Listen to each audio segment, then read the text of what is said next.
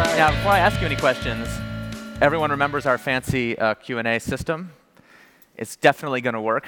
No storm can stop us from getting questions from the audience. They're going to put the U R L up on the screen on your mobile device. You can ask questions, and they will get beamed to me magically using the power of the internet. All right. It's pretty cool, huh? Pretty cool. Yeah, exactly. So, um, you know, I was being kind of facetious with the introduction about the last whole role and all that stuff, but but maybe you could just give the audience a little bit of sense of kind of your background. How did you come to be uh, researching these kind of topics and, and get uh, into well, management theory? Well, and that's, what's that um, line, life happens while you make other plans? We learned a lot about that today. So uh, I, I was a psychology major for ten years, and then I thought I was going to be a uh, business school professor. And the reason I thought I was going to be a business school professor was ten business schools interviewed me. But my then girlfriend, now wife, got a job at a San Francisco law firm and said, gee, I hope that you can get a job in the Bay Area. This was not, I will follow you anywhere. And um, this is true. I applied to almost every school in the Bay. I applied to almost every community college. I applied to San Francisco State. They all rejected me. And then this job from Stanford came up at the last minute, and I applied, and three weeks later, I was an engineering professor with no training in engineering. thirty-one years, they still haven't fired me. I didn't understand it. But, uh, and, and, and what I've done since then, I suppose, is I've done, I started doing the, tr- the traditional academic thing of doing research on mm-hmm. organizational decline and death, leadership, various topics, and then... You know, as one does. As one does. Well, otherwise you get fired at Stanford, by the way, to be clear. It's, it is publish or perish. And then after I became a full professor and was basically unfireable, I started uh, selling my soul to industry and doing more applied stuff. That's the short story. Got it.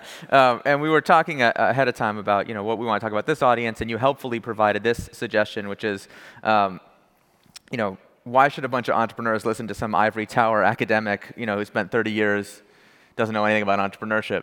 I thought that was a good question. Maybe yeah, ask I, that. Yeah. I, I kind of wonder that myself. Yeah. and, and those of you who have said that in my Amazon reviews, you do have a point.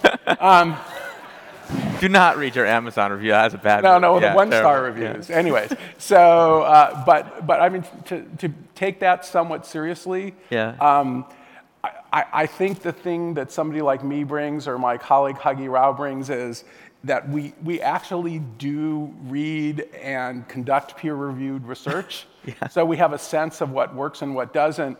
But, but to tell tales on myself when I was a young professor and to attack some of my colleagues, if you have done a bunch of studies in a controlled environment and shown that things happen but have no idea how the real world works, you are doing a disservice to yourself and everybody else by thinking that uh, that little world you imagine, for example, where um, incentives explain one hundred percent of human behavior. Right. There are some people, some economists who've won Nobel Prizes who believe that, by the way, um, that you are really are doing a disservice to yourself if you are not involved in the real world. So for the last few books I've written in particular, we try to do two things. One is to yeah. go through peer-reviewed literature, and the other one is, and this is a good thing about knowing people like you and other people who have a real work experience, is we keep trying to show what we've done to people who actually are in the real world and say, does this make any sense? Yeah, does it match your experience? Uh, uh, can you understand this? And gee, maybe could you figure out how to use it? So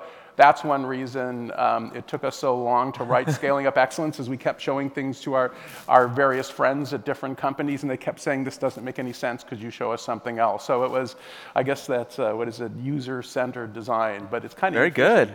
So, yeah, but it took like seven years, right? Yeah, well, kind of two or three years of writing. Yeah. And then plus there was all the wine drinking. Huggy and I drank a lot of wine together. That was yeah. like a year. Yeah, I mean, you know, we joke about it, but I actually really appreciate that approach, and I feel like it's a rare combination. I wish more business books and more business authors had that combination of, you know, some actual theory that has some stuff that hasn't been tested, and but then that real-world focus, because so much of it is just like, hey, I, you know, I did this thing and it worked out for me, so. But but it is it is sort of it, it, I don't know whether you have this experience, but it is sort of horrifying when you write something down, because you know really we talk to people and do the best we can, and then we write it down, and then you go into an organization and they're actually doing it. You're telling me. so so I I won't use the name of the organization. I was at an organization on Tuesday, and they took two major ideas from our book. It and there's this word K P I, key performance indicators. Yeah. So they're metric. There's one hundred people in this company whose metrics are attached to our ideas. You know, we did the best we could, but what if we're wrong? We could be wrong.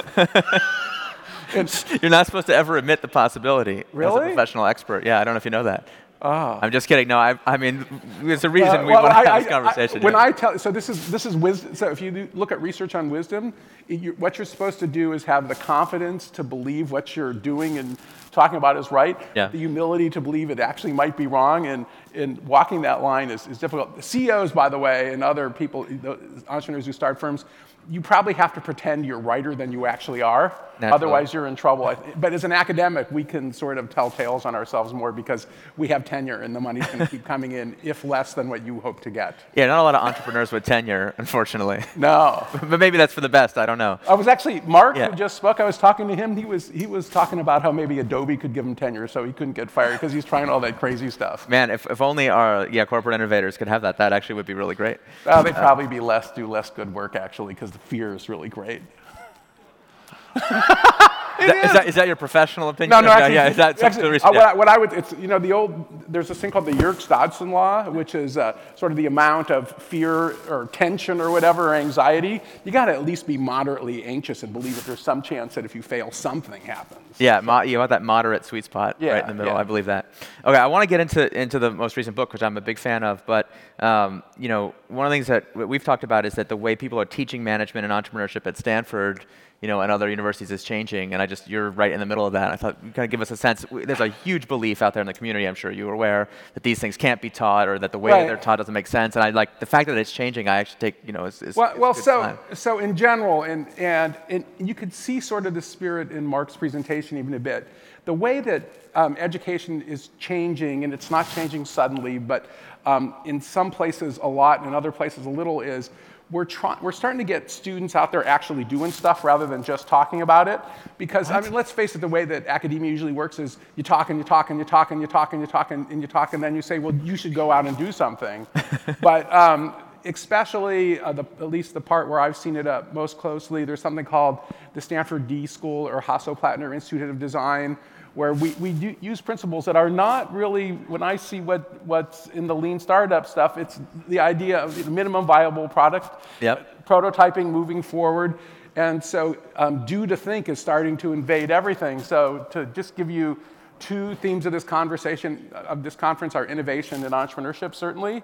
So one class, which I don't teach, but uh, Steve Blank sort of teaches like one like this, but but. Um, But they're called Launchpad, and what we do with cla- this class in particular, it's taught by an early-stage venture capitalist named Michael Deering, who's funded, besides the Stanford stuff, eighty companies you know, by, in, since two thousand six, and another guy named Perry Klebahn, who's an entrepreneur who invented the modern snowshoe.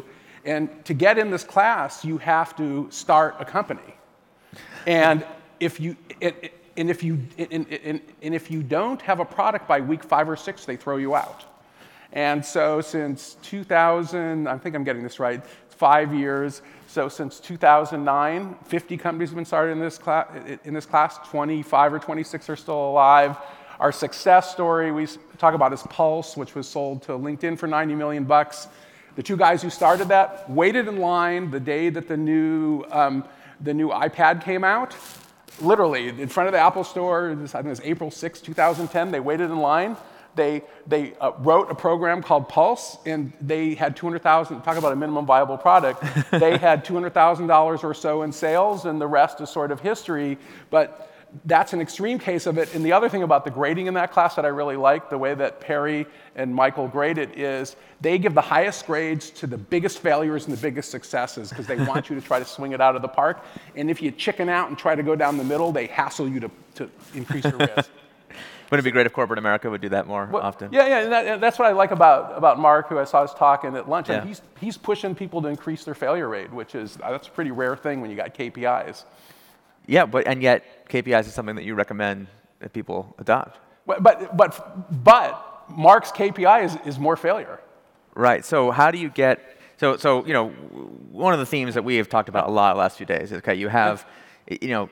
Companies, they can do these incubators. They can incubate a new thing, or they can, hey, we're going to try a different K P I here. But like, what's your experience? What do you think is the way that we get the whole organization to say, oh, yeah, failure? That could be an, you know, that could be acceptable K P I. There's like a right level of risk to take instead of having everything overweighted all the way to the super conservative. Uh, well, I, I kind of have two answers to that one. The, the first one is that um, G E, maybe the way to think about it, and this is something stolen directly from folks at IDEO, is to try to figure out where in your organization you actually want to fail a lot. Uh-huh. Because, I mean, let's face it, if any of us needed surgery this afternoon, we would want, not want to go to the hospital that has the highest failure rate in San Francisco. We just don't want to do that. But, but there might be a part, a sort of lab, where, where you'd want to have people um, fail more quickly. Uh, the other thing, which is, uh, and I guess I'm telling too many IDEO stories. I've hung out uh, there a lot, and yeah. we're actually both IDEO yeah. fellows. I'm not sure what that means. Whatever it means, we are both. We are both yeah. IDEO fellows. We're fellow fellows. But um, so um, um, T- Tim Brown, who's the C E O of IDEO, one of the ways he screens clients is when they start asking about metrics and success things too early on in the conversation. He says, "You don't get it. The, the front end of innovation is so messy that if you focus on counting things rather than just muddling forward the best you can, uh, you're going to be in trouble." So, so, so, so on one hand, you could have metrics like failure rate, but on the on the other hand, there's a point where if you're focusing on counting it rather than doing it, I think you start getting in trouble. Although eventually, when you institutionalize it, maybe you could have a metric that actually works. Okay, we have to take a quick timeout. We're having a microphone static problem, oh. which compared to having a giant rainstorm black out the whole block, it's not really that big a deal. Um, but they're asking me to ask you if you'll unbutton the first button of your shirt. Okay. and uh, well, you guys are desperate. Static. So, yeah. um, so that wasn't what I was expecting to have happen, but we pivoted. But the, the, the guy, the guy backstage, out, yeah. I said, I'm, I'm always creating problems, and at least he didn't come out and unbutton it for me. Okay, so yes, now, we, okay. now we've done uh, that. So now it's as much as that's solving our, our microphone problem. Okay, apparently we were in good shape. Okay, okay, so sorry about that. Let's talk about the book now that we're changing topics. Okay. Um, so Scaling Up Excellence, you should all read it, by the way. It's a, I, I'm a big fan of the book.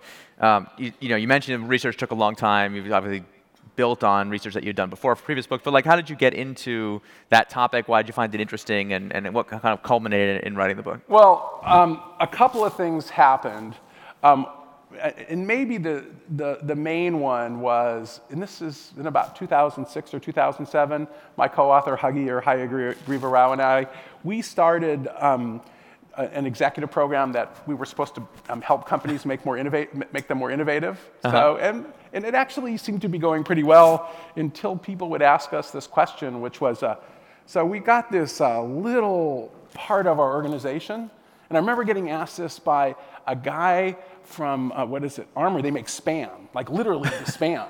Actual and, spam. Actual spam. And then also somebody from Google in the same day, which is, we've got this little spot that's really good uh-huh. at this. How do we spread it further? And we had just terrible answers. And then we figured out that they would call this a scaling problem.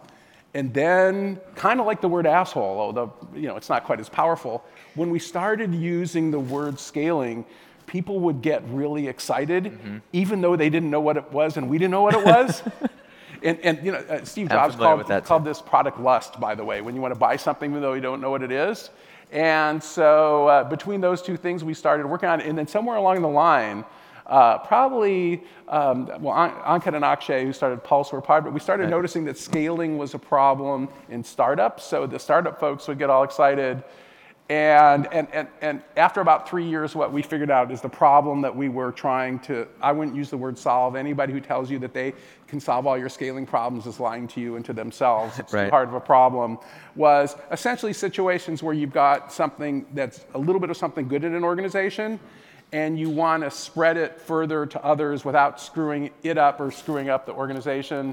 And um, and, and also around the same time, I guess we were working with uh, a woman named Claudia Kotchka at Procter and Gamble, whose uh, whose job it was was to spread innovation, sort of design thinking type stuff mm-hmm. throughout Procter and Gamble. And she grew from kind of one product and one or two folks to three hundred folks and a bunch of products. So we saw this actually happening. And to go back to the D School, uh, my buddy Perry Klebahn, who also teaches that entrepreneurship class, he was one of the lead people in actually making that happen. So that all got it. And then, and then we started spending our years doing case studies, reading peer-reviewed literature, and trying to write something that made some sense. So that's right. Well, we appreciate that last one especially. We tried. And and for those who have been focused, you know, we've had a number of stories, both of startups that have gone through hypergrowth and companies that are trying to adopt lean startup methods. And this has been kind of a recurring theme of, you know, the temptation to come in and say, well, I'm going to transform the whole organization. Top right. down, everyone does the training, you know, everyone has to do it on, you know, on Friday we were used to be like this, and on Monday we're in the new system. Uh, you know, not as effective as doing this kind of small thing, but kind of walk us through why, like, first of all, why does it seem so logical that you just, like, if you, you're a top-down command and control company, that's the whole point of having a corporation in the first place. Why doesn't it work? Just like maybe say in the obvious, like, why doesn't it work? Just be like, everybody, we're doing the new thing.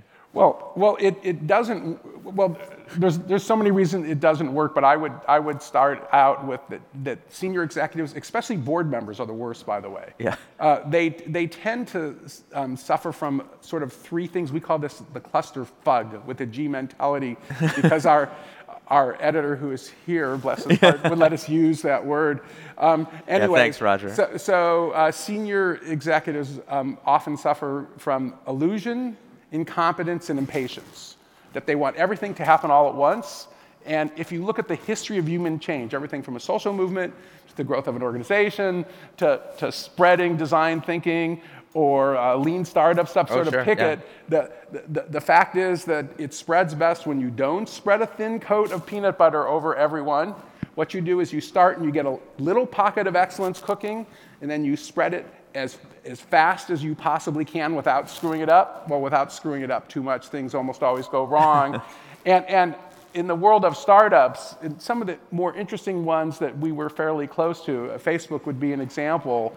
Um, It looks like Facebook, especially sort of pre-I P O, was scaling like crazy in terms of how fast they were adding users.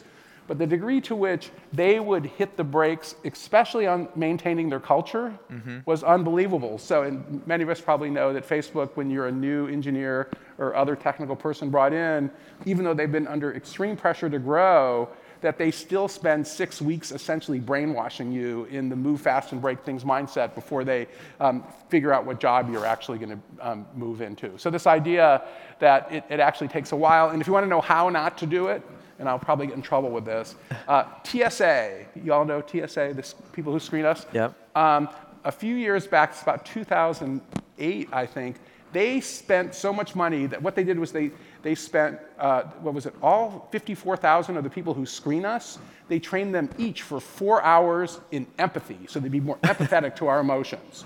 And then every single one, and, and they were very excited about how the impact this was going to have, and they sent them out there with no follow-up or support or incentives. Um, so to me, that's the classic way a lot not to do it. Now, a kickoff conference or something can work, but you darn well better move in start doing something that's intense and actually works, otherwise things are going to go away very quickly. Well, that's certainly been my experience too, but I want to really go into that impatience thing, because I, I mean, I think going slow to go fast, that's obviously one of the big lessons from your book, and, and we mm-hmm. see that a lot.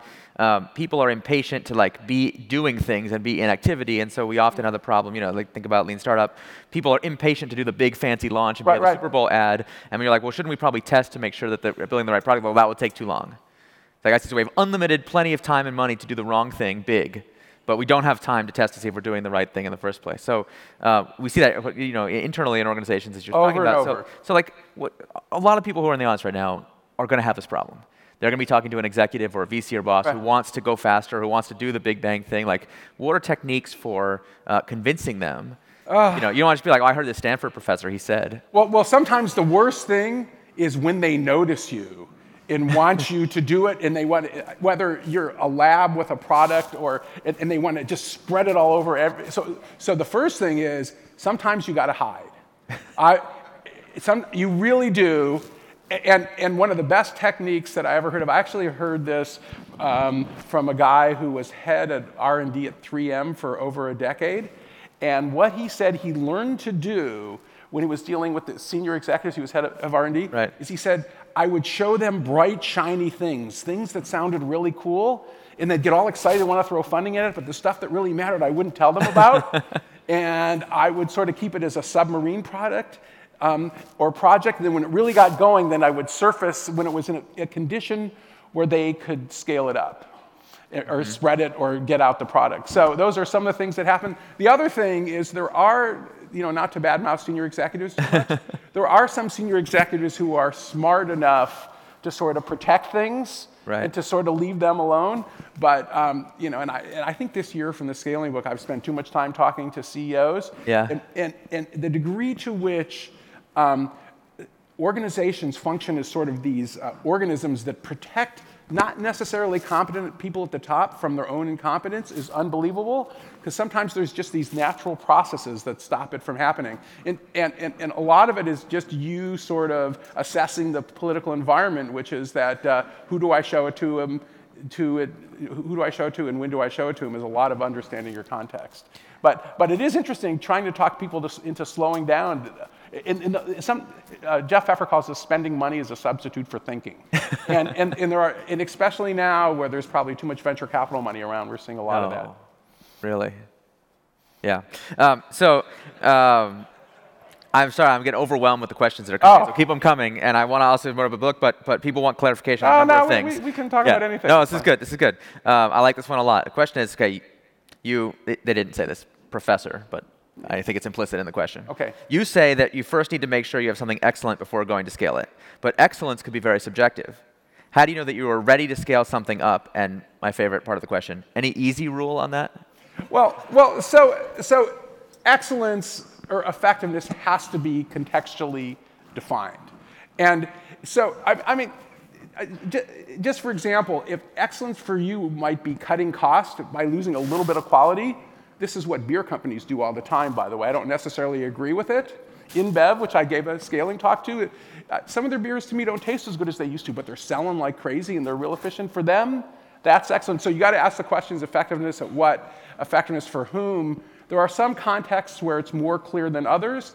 Let's take mortality rates or infection rates in hospitals. Those are, I think, pretty good metrics that yep. everybody would agree with. Uh, standardized test scores are a little bit more controversial, so um, so it does. So to me, it, it, you actually have to understand the context you're in to define what is excellence. And I think that we tried to cheat in our book and to, uh-huh. to pick contexts where I think there was a lot of social agreement about what excellence is. But yes, when there's an outcome, um, there's always going to be disagreement about what is good versus what is bad, and, and the question of defining what's in, what's what's effectiveness. I mean, who knows? The, the one thing we do know if we pick stock price, which economists like the best, is we do know that whatever companies are on the Fortune five hundred um, now, and, are, and therefore are all valued perfectly, if, if you believe in perfect information, we do know that half of them will be gone, I don't know, seven or eight years, I mean, off the, at least off the Fortune five hundred. Right, so what do so, we do so about it's that? Hard to do. But, but so you actually have to have expertise in what you're doing and power to actually spread it. That's the best I can do. Okay. So if somebody in the organization is claiming, look, we've got a huge success uh-huh. here in our team, you know, and we want to we want to scale this up, um, you know, you don't want to just take their word for it. What, what, like, what, you can imagine you're in the role of that kind of senior leader. What are the questions you would ask to say, how do I know that this is this is really ready? Versus they're just, you know, proud of, you know, they tied their shoes. Well, well I, I have to go back to contextualized business knowledge. And, and, but there are sometimes, uh, the, the way that there's a great line, Jimmy Buffett line, some of you are old enough to remember Jimmy Buffett, uh, some things in life are a mystery to me and other things are much too clear. And I think it's good to start with the things that are much too clear. And um, in a good example that I'll, I'll go to sort of the I T sort of rollout um, sense, uh, Kaiser Permanente, this is about eight or ten years ago, after spending billions and about ten years of doing bad sort of I T rollouts to have a patient information system um, that worked for everybody, including patients. Right. The way that they did it was they finally got one in Hawaii that actually really, really worked. And, and, every, and all the numbers were, it was more efficient, it was costing less money, the patients were happier, so they used multiple metrics. And then what they did was they got that one humming, and they spread it to the next region, the next region, the next region. To me, that's that's a, that's a sign where it's much too clear. So at least start with the things that are much too clear. Got it. But but there's a certain amount of religion associated with all effectiveness. Uh, design, I'm sorry, design thinking tends to be the religion I'm associated uh-huh, with. You yeah. got your own religion. I mean, uh, it used to be the total quality management stuff. Yeah, yeah. And, and, and all that stuff. To some extent, uh, goodness is defined locally. Um, and you know, I like your religion, but that does require a little bit of faith. Yeah, thank you. I can tell you there's not, there's not a month that goes by that I don't get a phone call from someone asking me to excommunicate somebody else from the lean startup movement.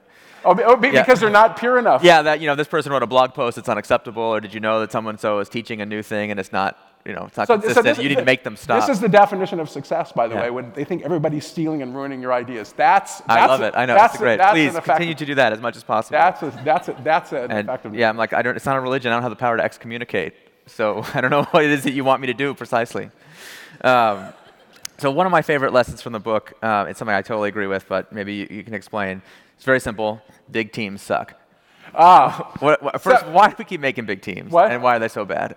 Well, so so so for, obviously, as organizations grow, uh, there's this temptation. You're throwing in more and more people, and the temptation is to kind of keep everybody in the room, because after all, when there was just four or five of you around the table, um, all of a sudden there's fifteen or twenty, and it worked great when there was four or five of us, and it's our company.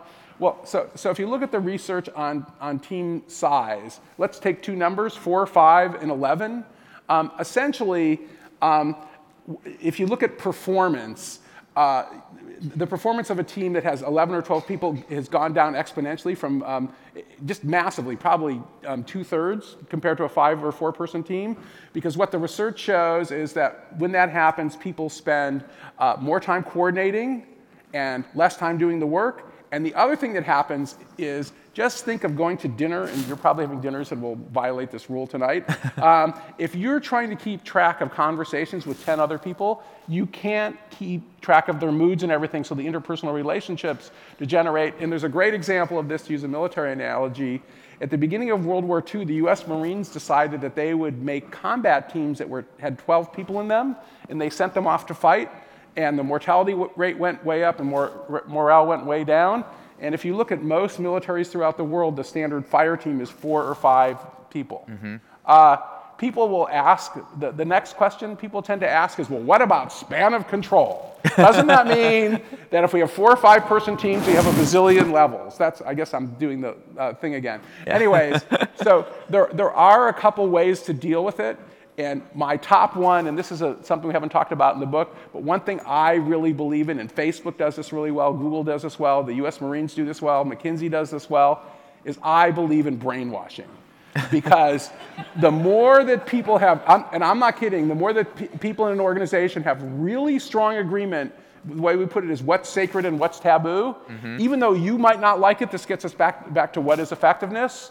It helps people coordinate, and then that's why McKinsey can have teams spread all over the world. And, and they, I don't know how they do it. I've been working with them for years, but uh, but they somehow or another, after being in the company for three months, are completely brainwashed in the yep. McKinsey way. And, and as I say, you might not like it, but it sure works for them. And um, I, I mean, an example, in a company, there are some things I don't like about, about including the fact that uh, they weren't selling my books for a while, which is Amazon. Outrageous. So so. I gave a scaling talk at Amazon, and I said to them, what is sacred and what is taboo here? There's about one hundred sixty people, and we all know they're in so many different businesses, it's ridiculous now. Yeah. Everything from hardware to the book business to grocery delivery and everything. Uh, immediately, what's sacred is the customer, and they really, really believe that and act that way. And what's taboo is wasting money. Uh, they're the only organization I've ever worked with that is actually cheaper than Walmart. And and they they it scares the hell out of Walmart. Have you, ever, have you ever talked in their book series? Is that? Oh yeah. The Amazon. So here's the rules at their book series. The rule is, so they're the largest bookseller in the world, by the way. We we all know that, right? So about one hundred sixty people attended uh, my talk. twenty were given away in a raffle, and our publisher had to pay for the twenty. They wouldn't even pay for the twenty books. For their own employees. For their own employees. Yeah, I remember that. And too. God knows they wouldn't pay us, right? We had to pay uh, all the expenses. Oh, are you kidding? Yeah, absolutely. But we're not. both dumb enough to go up there. And but but but if if you look at it, it's like a, I, I you know I, I I didn't like the fact that they wouldn't pay for the books, but I did like the fact that they actually knew who they were and who they weren't. So yeah. I know that from teams to brainwashing is a long way, but as your organization gets larger and more distributed, it turns out that uh, that that does enable you to have some coordination and some control, because it's they're all it's all in their brains. Any brainwashing tips? Uh, oh, the more people suffer, and the more they think it's of their own volition, the better off it is. That's one of the great things about going through hell in a startup together with people, or any project, is after that you're sort of bonded. And that, well, that's that's how um, every major military in the world does it. Uh, you know, the, the sort of boot camp. Boot model. camp, yeah. So suffer, unperceived choice. Oh, and do it in public so you can't uh, revoke it. So, right. so, that, so that's, to go back to the design school where we actually do a lot of brainwashing, the way our classes work is everything's completely in public. There's kind of nowhere to hide. Mm-hmm. So that's that's another thing, is that there's nowhere to hide. Now, I personally hate being in organizations like that. Yeah. so so, uh, so I'm telling people to do some, the kind of organization I would run from. Because, you know, right now, I don't think my dean knows where I am, for example. It's five p.m. Do you know where your professors are? Yes. All right. More, sure she doesn't know. Bring in some more questions. Um, uh, keep them coming. Uh, and we got the U R L. Will come back on the screen, I'm sure. Um, let's see. Um, So, so there's a lot of questions that are coming in about, okay, let's say that we imagine that lean startup is excellent.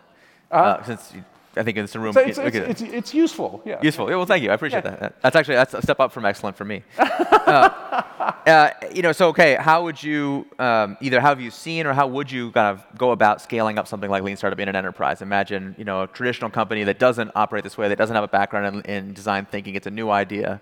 You know, a lot of people start trying trying that challenge now, or even people who have a startup that's going through hyper growth. Again, has that same challenge. How do I how do I not just be a great entrepreneur myself, but help the people who work for me become great right. entrepreneurs? What advice do you have? Well, so the, the the first advice I have, and in, in just so I know more about uh, the challenges of scaling up um, design thinking than the lean startup stuff, sure. but but and it's really a disease. So um, your goal should be to train people to actually do it, not to talk about it. So. There's this one unnamed uh, company, this very successful company. Um, they've got a lot of the money to people in this room. And they are so good at talking about design thinking, it's unbelievable. But we asked a really interesting question about a year ago, which was, can you show us one product or process that's actually been changed by design thinking? And even though we, we couldn't find one in this giant multinational company. So, so your goal is to get people to actually do it, not to talk about it. So they had scaled up talking about design thinking beautifully. Yeah, oh, scaling up talking about it is so much easier. And the, and the vanity metrics are great, because it's like how many people went to the training and how many people yeah, are yeah, spouting yeah. the most words in meetings. Yeah. So, so by the way, this is, if you look at the death of total, not the death, but kind of the demise of total quality management, you could see the firms where people would go through training, but didn't yeah. actually use it uh, to improve a process, so it's actually the same disease. Yeah. So there's that, and then the other thing we've already talked about that, which is where you start, and, and I would go to Claudia Kotchka here, which is that what you want to do is you want to go to um, somebody who is desperate. Because that's Claudia, this is what Claudia did at Procter and Gamble. She actually did it with Mister Clean, um, which was which used to be called liquids or something. And and they were so desperate that they actually needed some help. So so that's one to do. Or you go somewhere where there's so much power, people are forced to do it. But the problem with that is people don't have perceived choice. And and I would go back to the notion that's really important, and Eric and I, we've said this so many ways, it's ridiculous, but you start and you do something really excellent, and then once you get the people humming, what you do is you have them help you spread it. Yeah. So you don't just have the consultants flood in, what you do is you have the people who are doing it well then infect their peers. Yeah, so I don't no, know if that no, it vibes me up. Totally. I mean, in a number of the companies where we've done these transformations, um, you know, we'll have some initial teams. There'll be high skepticism. I don't know if anyone came and saw the, the diesel engine session we did yesterday at G E. It's an example of a, you know, a single project that nobody thought could use lean startup. It seemed totally ridiculous. We have success with it. You know, maybe go to a few more projects, and then as they start to get excited about it, um, you know, my philosophy has always been: don't hire one hundred coaches, one hundred, you know, people. Right. Like train your own people internally to teach and train and spread the gospel, um, to stick with the religion metaphor, throughout the company. Um, but then, so what we saw was really interesting is a number of the people who are now leading that initiative were members of those initial teams. So they, they're, they're speaking from experience. They actually lived through the transformation themselves. And so when they go to coach and teach and persuade, instead of saying, I heard from this guy, I read this right. book, or I went to this cool conference, I saw this great story, they can say, no, no, I personally witnessed this, and I know that it works, and it's a much more powerful, much more powerful story. One, one other thing I, I would add, which is, I don't know if this resonates with your experience, which is the worst thing is indifference. So yeah. the people who hate what you're doing and are screaming at you and telling you you're going to ruin the company are actually usually much better than the people who sit there and tune out. Yeah. Because, because when you flip those people, they're the best. They're the best, and then they can say, I was where you were. And by the way, this is exactly the way religion works, just to, show, just to be clear. This is how cult... You're going to get me in real trouble here today. No, no, no. It, we are all human beings. Cult socialization, spread... It's, it's all the same thing. Whether it's good or evil, we can, we can debate, or good or bad. But if you want to get people to do stuff, this idea about create, um, cranking up the emotional arousal is really, really important. It is not just a rational exercise to spread anything, whether it's good or bad. It's you have, mm-hmm. and, and this is one thing. You know, we talk about uh, uh, Jobs and and and it, it, the two companies he was most involved in, Pixar and Apple, two of the most different companies that I know. If you ever met Ed Catmull from Pixar, he's so mellow and kind and warm and open. And then you got kind of the Apple thing, but the, but the one thing that both those companies had was, and still have, is that the first order of business is collective pride. We're doing great things together. And there are places where people really don't talk about money very much. They talk about, we're going to do things we're proud of and we're going to do them together. Mm-hmm. And much better. And by the way, you might make more money through that process, but when you start doing that, it moves people away from thinking about their individual self-interest and to do something for the greater good. All right, we're getting more questions in now, and keep them coming. Um, this one is a slightly different topic, but kind of going back to something we talked about right at the beginning, which is any tips for how to persuade business schools to teach lean startup instead of, oh, I like this, uh, business plan slash lemonade stand startups? Ah. uh. Well, so first of all, I'm an engineering professor. I want to make that real clear. I'm not a business school professor. You're not speaking on behalf of the Stanford but, Business but, School. But, but, but, but one thing that is working at Stanford a bit, so the design school that, that we teach in, so I, let me go back to the principle. The principle is that what the faculty and the deans do, um, and I'm a faculty, is, is sometimes independently of good things that happen in places like Stanford, because there is an internal market and the students often know best. Yep. And so one reason that I think that the D school works the way that it does is so is none of our classes are required, and uh, and two-thirds or three-quarters of our faculty are not tenure-track faculty. And um, so you end up in a situation where everybody is there by perceived choice. So so that's one thing that helps. And, and, th- and then the other thing that helps is that when people actually start doing stuff rather than just talking about it, and we do this in innovation, we do this in product design, we do this in entrepreneurship, that the success stories are so much better than, I wrote this business plan. Isn't it fabulous? And if you can show the story that... Um, Uh, that I, I don't know that like one one of uh, our student groups came up with something called the em, the, the embrace, which is it's basically a cheap um, replacement for an incubator for uh, people in, in poor countries. Oh yeah, uh, that's a lot better story than coming up with a business plan um, or the Pulse story I told. So right. so I do in in in at Stanford, and I don't want to just talk about how great Stanford is. There's certainly issues at Stanford, but there's a lot of other places where, despite the faculty um, and despite the administration, they're moving in the direction of more hands-on doing stuff, hopefully that's evidence-based. University of Toronto, uh, the Rotman Business School, that's a school that has really had fantastic uh, transformation in this regard. So there are some great, great schools. Yeah, I spent some time helping the Harvard Business School uh, work on their curriculum, and this probably won't make your dean very happy, but uh, one of the things that was really interesting is they, you know, you could get an M B A for I don't know how many hundreds of years it's been now at Harvard Business School without actually running a business. And they're like, hey, how about if we make the students like create a business while they're here and have that experience, and not just the people who want to be crazy entrepreneurs, but also the people planning to go into private equity, investment banking, and all these right. other fields, because you know who who decides who buys the startups, and who decides which startups get invested in, and who makes the public policy that can help or destroy startups? It tends to be graduates of these business schools, and if they've never been in a startup and have no idea what entrepreneurship is, we're on a lot of trouble. We're on a lot of trouble. I yeah, think that's right. You agree with that? Yeah, I do agree with that. You know, one thing that was sort of interesting.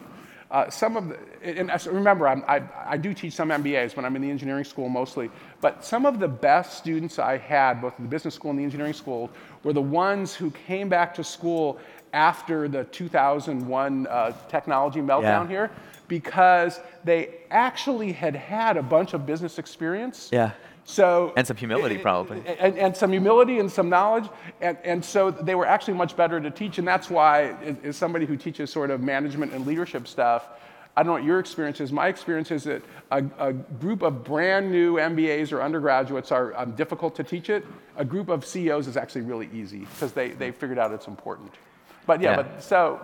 And I wouldn't blame business schools for everything. I, I, I think that uh, that good things happen despite what ha- despite the education we give them. Right. it's, it's really hard to screw up smart people, by the way. It really is. Uh, okay, so this is one of my favorite questions that came in, which is, how do I know if I'm an asshole? How do you know if you're an asshole? Yeah. Well, there's there's the joke. There, there's an old joke, which is that every group has an asshole. So if you don't see one, if you look around, it's you. That's an old joke. I don't know if it's true. Um, but um, that's not peer reviewed. What? That, that joke that, that isn't peer reviewed. reviewed. No. I, I think yeah. that made it through the joke screening on one of those late night T V shows. Um, but that's a certain kind of peer review. But um, but but from from our perspective, if you first of all, you're going to be the last to know. There's a whole bunch of evidence that the, that overbearing people are especially unaware of how they're coming across. Oh, yeah. there, there are other, there's more sort of subtle assholes, but there are there there are certain tests to figure out whether you leave people demeaned and de-energized.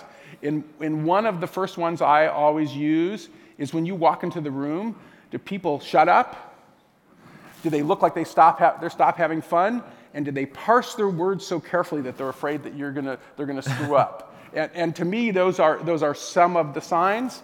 Uh, the other way, which to me is the best way to find out, because uh, we make this distinction, or I guess I, since I wrote this book myself, I can blame myself, uh, between a temporary and a certified asshole. We are, if anybody in this room has never been an asshole once in their life, please come talk to me immediately, because I've never met such a person. But I think we're talking about the certified assholes. Yeah. And, and having somebody like Scott Rudin, did you see? Scott Rudin just sort of came clean about him tell, saying racist stuff about Obama that just happened about two hours ago. He's one of our star assholes. This, this guy, these are just facts from the Wall Street Journal. Uh, the Wall Street Journal claimed that he went through two hundred fifty assistants in five years. Do the math, that's one a week. Um, and he disagreed. He said he only went through one hundred fifty, but that didn't include the ones who lasted less than a month. He's kind of an amazing person. So that's another metric, which is if your assistant is always leaving you, that might be that might be um, another another metric. But the best thing you can have, and, and I, I've got two, I've got my wife and I've got my friend Steve Barley, we're at Wrap Up, who to have people who can pull you aside and tell you the truth and say, Bob, you are acting like a jerk. Yeah. That's what we all need in life, is we need that person who can tell us the truth. So awesome. we're, we're at wrap-up. All right, yeah, we're going to have to leave it there. I, we could go for another hour, but uh, Bob, thank you very much for coming and th- sharing your wisdom with us, and I really appreciate you being Oh, it's, it's always a delight to talk right. with you. Yeah, thanks all a right. lot. Thank appreciate you. it. Thank thanks, you. everybody. Thanks, you.